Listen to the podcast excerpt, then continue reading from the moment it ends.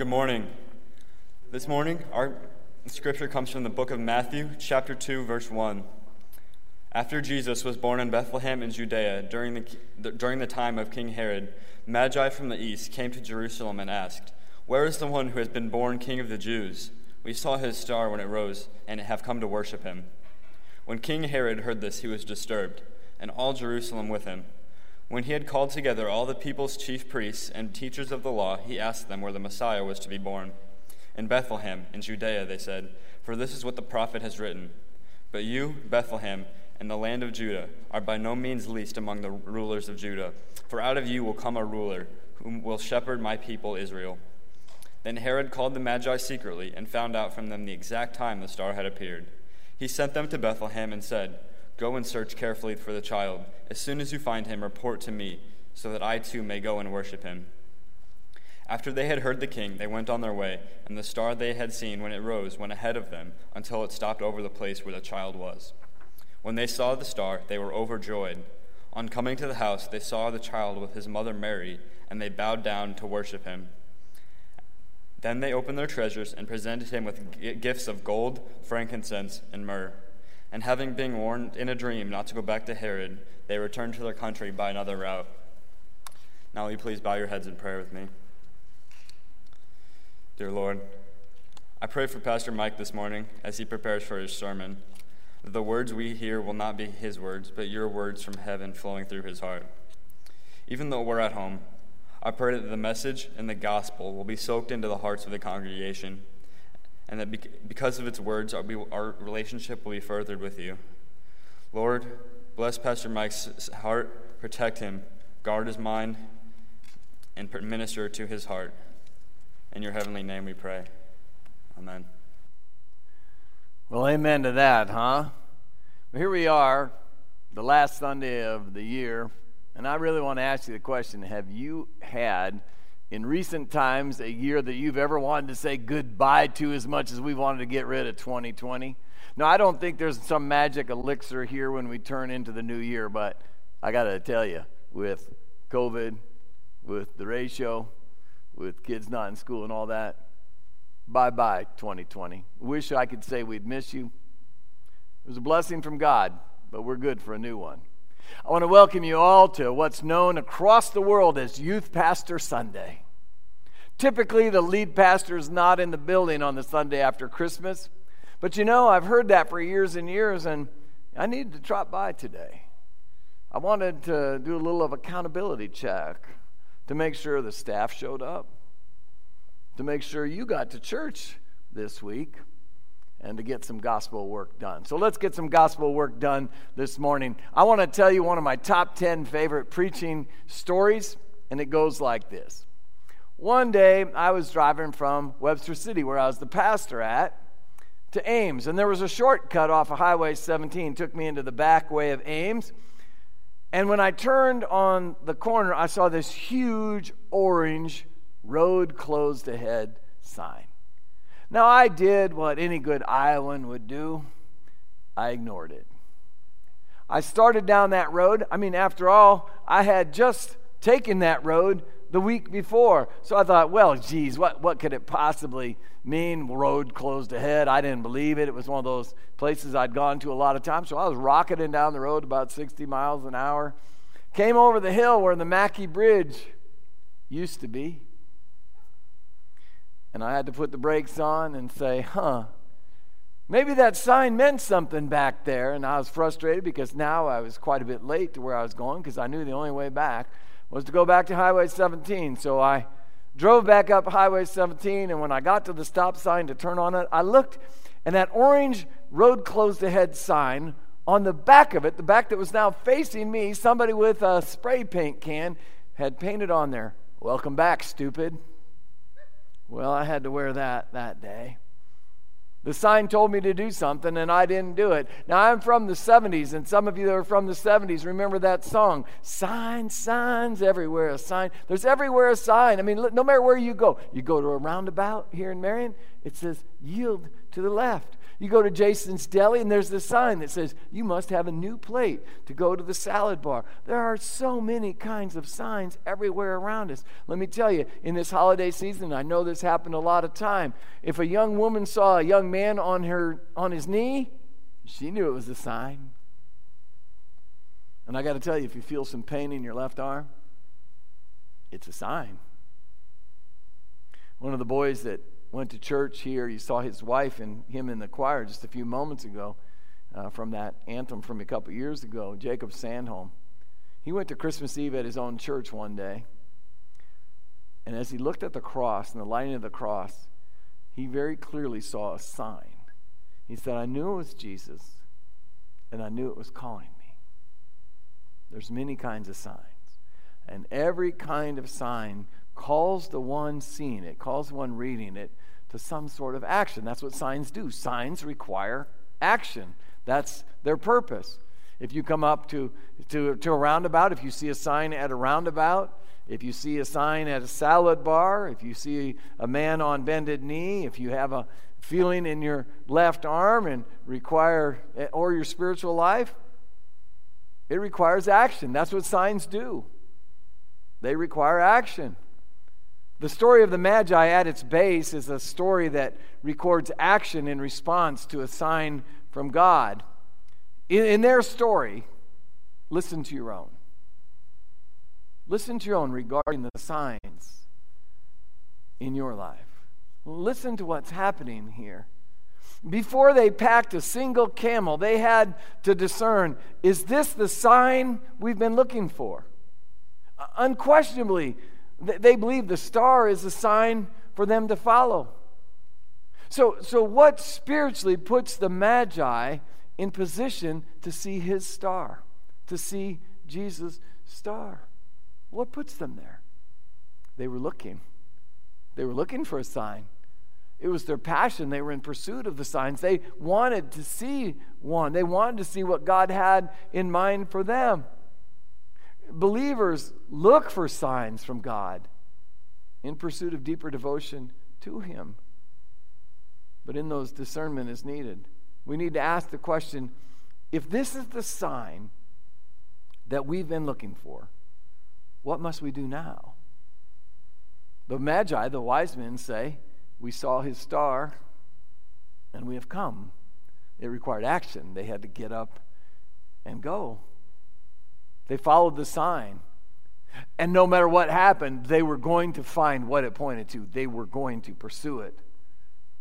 They considered and affirmed the economic, the physical, the spiritual cost of the journey. I mean, look at the Magi and listen to your own story in this. The Magi knew the economics that a trip from the east, and I don't know what we're talking about. Are we talking about China? Are we talking about Turkey? But they knew it was going to be very costly. This was something they knew for sure. Physically, they knew it was going to be hard. If you've ever traveled in the desert, particularly if you're lugging along a bunch of stuff. I mean, they were carrying gold, frankincense, and myrrh, not only some sort of party with various animals, but desert travel is long and exhausting. They counted the economic and they counted the physical cost, and spiritually it would be challenging too. Think about that. When they kept asking themselves, is this the sign? Is this the sign we're supposed to be looking for? Let me tell you this, the desert of Arabia or the wilderness of COVID give plenty of opportunity for doubt. Plenty of opportunity. What will following God's signs cost you? How much is it going to cost, and of what? The example of the Magi is that every cost was acceptable to them, because they had decided long before the cost came up that they were going to pay it, no matter what. That's a part of devotion. Part of being devoted is being willing to pay the cost before it even comes up. See, the Magi knew there was a king beyond what we could know and see right now. And they wanted him. They wanted him in their lives, and they wanted to meet him face long before that star shone into their lives. They had decided. They had decided that no spiritual, no economic, or physical cost was too much to prevent them from following it. None.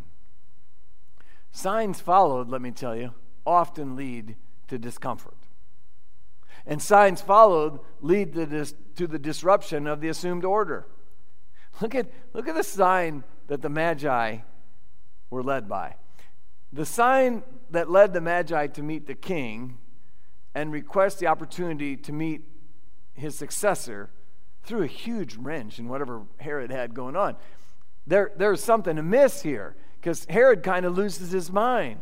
See, kings come from an assigned, they ascend from a bloodline. One king has the son or a daughter, and they ascend up to his or her position. So this sign, this star that the men followed from the east to Bethlehem of Judea, is a disruption to the assumed order. Things are thrown amiss. The bloodline is being, something's interceding into it.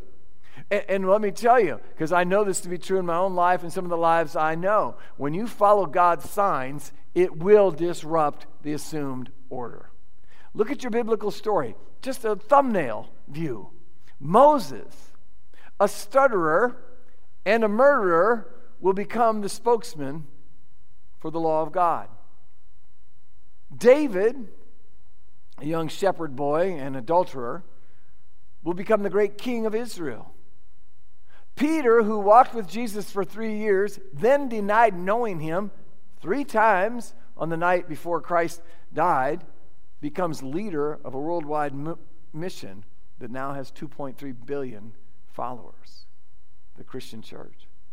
Jacob Sandholm, who stood in our choir, who taught confirmation in our center, was an aspiring drama teacher. That's what he went to school for. He wanted to teach high school drama. But now, at 24 years of age, he preaches every week in a little church in northwest Iowa and is the youth pastor in another church as he completes his seminary training, which was not part of the presumed order of his life.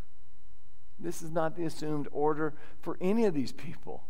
And there are many more in the scriptures. There are many more within your circle of influence and understanding and your friendship. That's the way it works. Because like them, like the people in scriptures, like those I've mentioned, if you follow the signs that God puts out in front of your life, your presumed order of living is going to be disrupted. Because signs followed often lead to deception, seeking to preserve the order. We don't like change. You've probably heard about that. And actually most people are best at the same. Signs followed often lead to deception, seeking to preserve the order. And discomfort follows. Look at the discomfort in the story of Matthew chapter 2. Herod begins to interrogate his leaders, his own leaders, his wise men, his magi, the people that were in his crew. He says, where's the Messiah to be born? He wants to know. He's going to holler at that. And then Herod gives invitation to the Magi. When they're there, he says, listen, he kind of quizzes them about all this.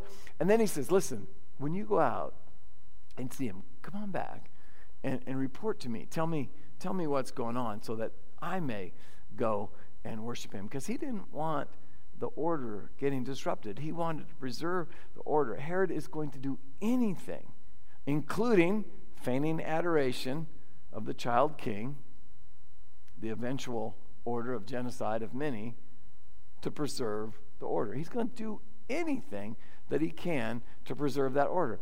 What about you?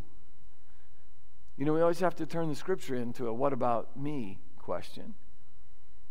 To what lengths do you go to cling to hold on to the assumed order, the order that you've enjoyed? If the sign is from God and you follow it, believe this, it's going to change the order of your life. It just will. It always has. It did mine. It will yours. And there's crisis in following the signs that lead to Jesus. See, one thing that evil hates is when high spirituality happens in among a group of people like a church or in the spirit of a human being. Evil wants to extinguish the power of Christ in your life. That's what he does. That's his thing. He tries to push it down.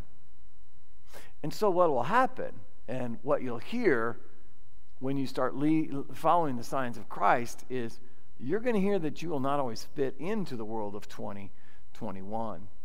If you follow the signs of Jesus, you're likely going to be, you're likely going to be considered, oh, they're too devoted to God, or they're too religious. Many people will say that about you. I guarantee this. I've had it happen in my own life. You'll have somebody maybe to you or even behind your back say, I mean, geez, come on. You give your whole life, every single minute to God? That seems a little bit over officious, doesn't it? When you start deriving your worldview, I mean, every lens you see from and all the decisions you make from the Holy Scriptures, they're going to be people say to you, come on, man, or come on, lady, relax. Relax a little bit. Take it easy. You don't have to be so tight. And I'm going to tell you this. When you pray for and look for signs from God in pursuit of different devotion, of deeper devotion, people all around you are going to say, man, turn it down a little bit. Just turn it down a little bit. But though you will not always fit in the world of 2020, if you follow the signs that lead to Jesus, you will be considered faithful and blessed by Jesus. So take the action those signs put in front of you. Signs faithfully followed lead to devotion. They always do. The humility of heart allows true worship of King Jesus. Let me give you encouragement as you turn towards this brand new year to give in to the signs that God puts in front of your life. Give in to them. Go to who God points you to. You're going to be astonished and surprised by the who that God sends you to. Go to where the signs God puts in front of you point you to. The where you go may invigorate you. You might end up in places in this community and places in the world that are far different than you ever thought you might end up to. And go to what God's signs point you to. The what likely will transform you. I encourage you in this. External pressure cannot block the worship of the incarnate God, Jesus Christ, the true King. Expect the pressure. There's a number of times in Scripture where it says, and there's one spot where it says, and Jesus set his face to Jerusalem. Let me explain that phrase, because that's kind of what we have to do as Christians. We have to set our face. What that means in Scripture is that Jesus decided that he is going to Jerusalem, and no matter what happens, they beat him, they strip him, they whip him, they take his disciples from him, no matter how much it costs, he's going. Nothing can deter him. He is the way. When we see a sign from God, we need to set our face to following it. We need to put our soul in such a place that no matter what happens, whether it's a derecho, whether it's COVID, whether it's pressure from coworkers, whether it's even struggles and divisions within our family, when we know we're following God's will, we need to set our face and we need to follow after that with everything that we are and everything that we're going to be. And then you see, we have this opportunity to be who God would want us to be. Because here we are in the midst of a crisis. Well, all of us are in some level of crisis all the time.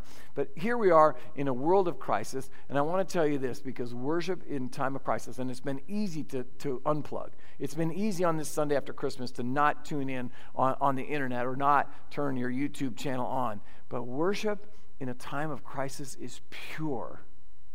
There's no ulterior motives hanging on it.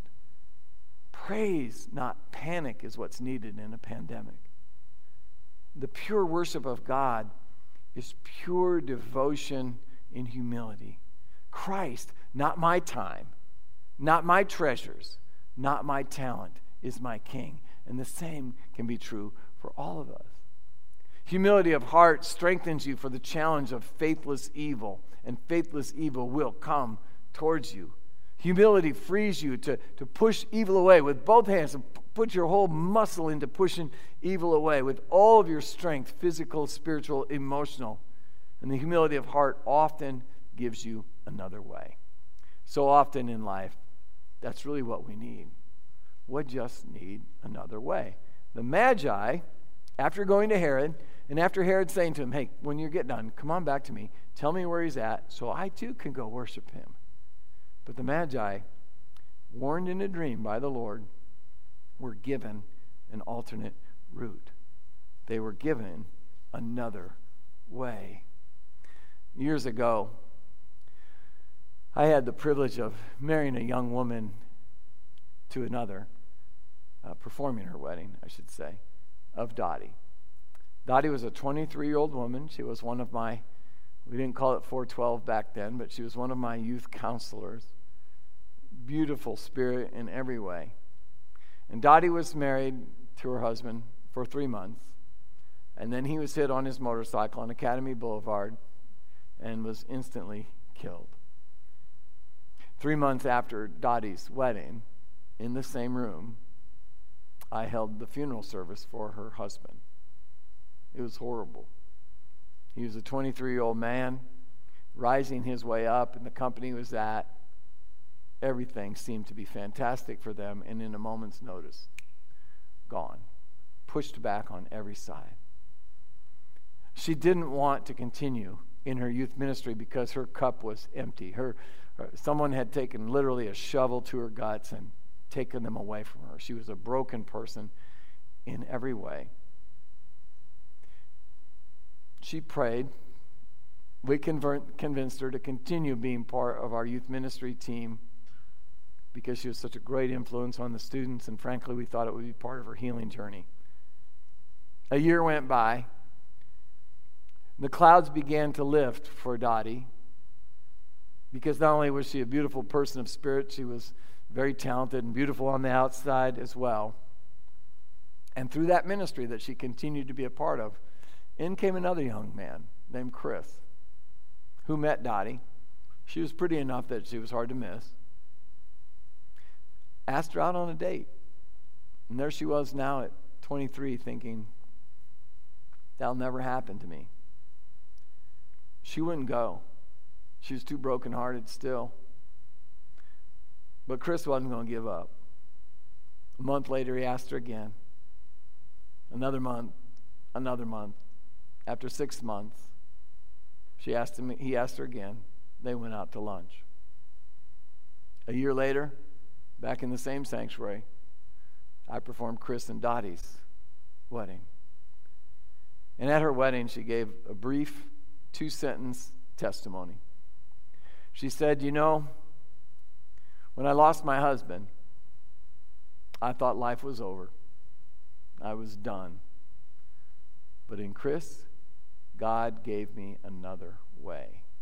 They've gone on now in the ensuing 30-some years, had children, built a family, built a nice business and all sort of things like that. But here's what it was, is they thought it was over, but God placed this sign in Chris, and month by month by month, the persistent nature of that sign being there, Dottie saw that God was giving her another way to a fuller life because she'd opened herself to it. And that's what humility of heart does. Humility of heart frees you to live fearlessly for King Jesus, to follow the plans that he has in front of you. Following the signs to the Lord will strengthen you for whatever lies ahead. So if you're brokenhearted, if you're disrupted, if 2021 seems unbearable, lay into Jesus with a humble heart. Fearlessly go towards Jesus, whether it's in a ministry here or something outside of here. That's the sign the Lord is putting in front of you.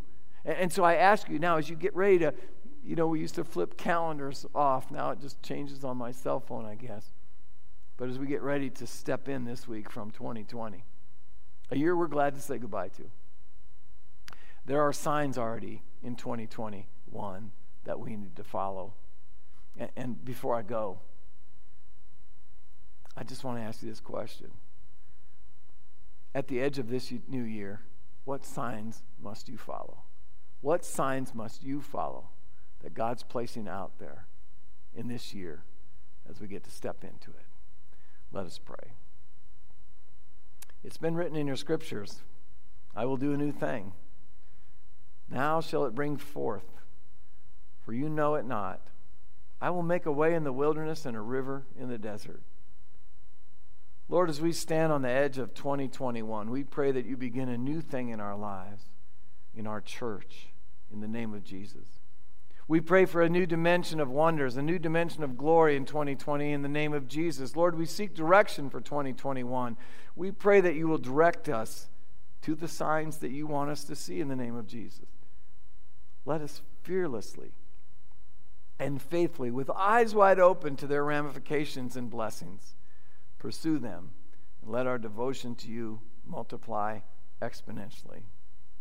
God, if we follow your signs, our proclamation of Happy New Year indeed will in every way be correct. We praise you, Lord Jesus. Amen.